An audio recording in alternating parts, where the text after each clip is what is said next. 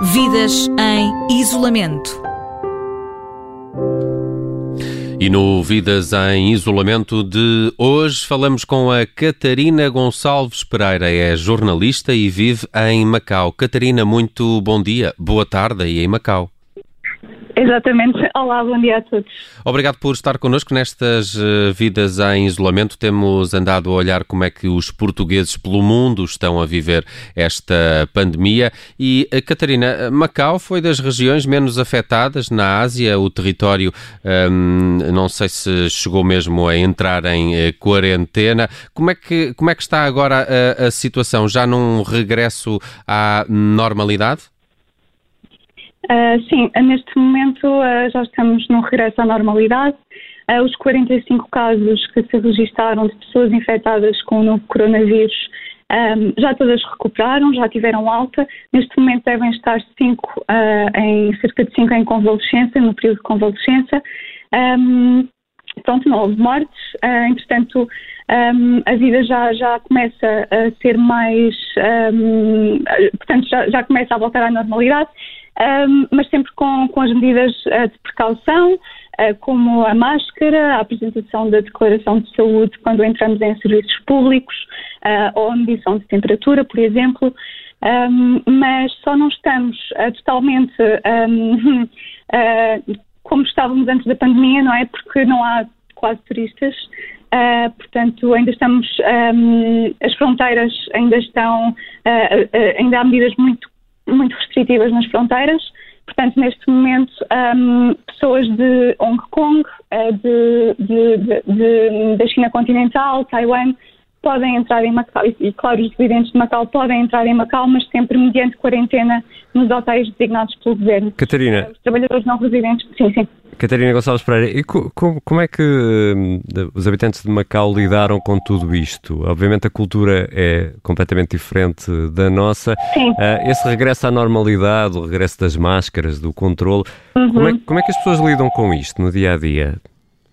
É assim, eu uh, eu acho que, que aqui se lida com muito mais uh, normalidade, digamos assim, é muito mais comum.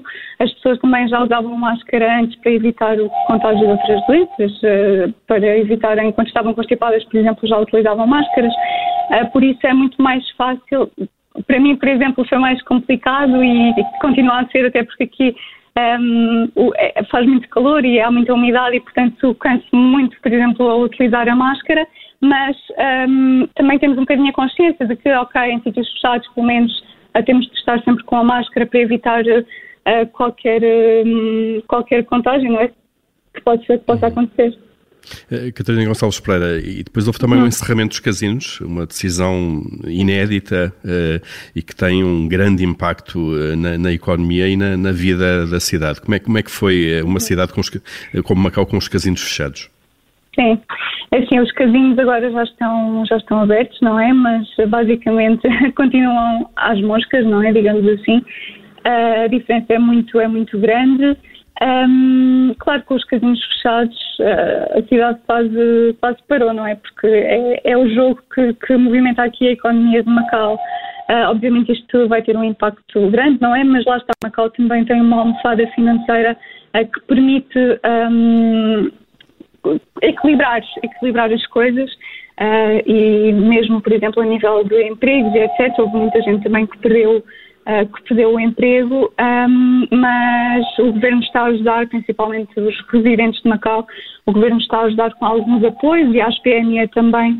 Um, e, portanto, tem lançado alguns apoios económicos para, para mitigar estes efeitos que a pandemia trouxe.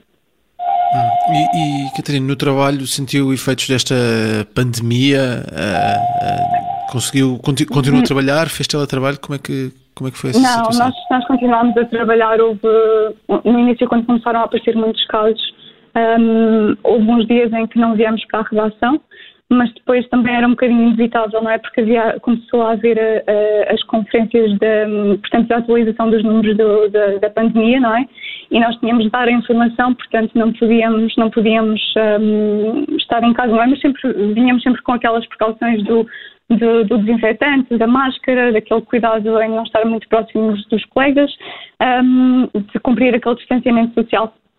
pronto, entretanto, um, e, e, como as coisas já foram melhorando, uh, por exemplo, a, conferência da, da, da, atualização dos números da, pandemia uh, estava a realizar-se diariamente, e entretanto, agora, penso que foi já na semana passada, começou a realizar-se só três vezes por semana, o que significa que realmente as coisas estão, estão a evoluir uh, para um caminho que será, que será um, o, o fim desta pandemia, não é?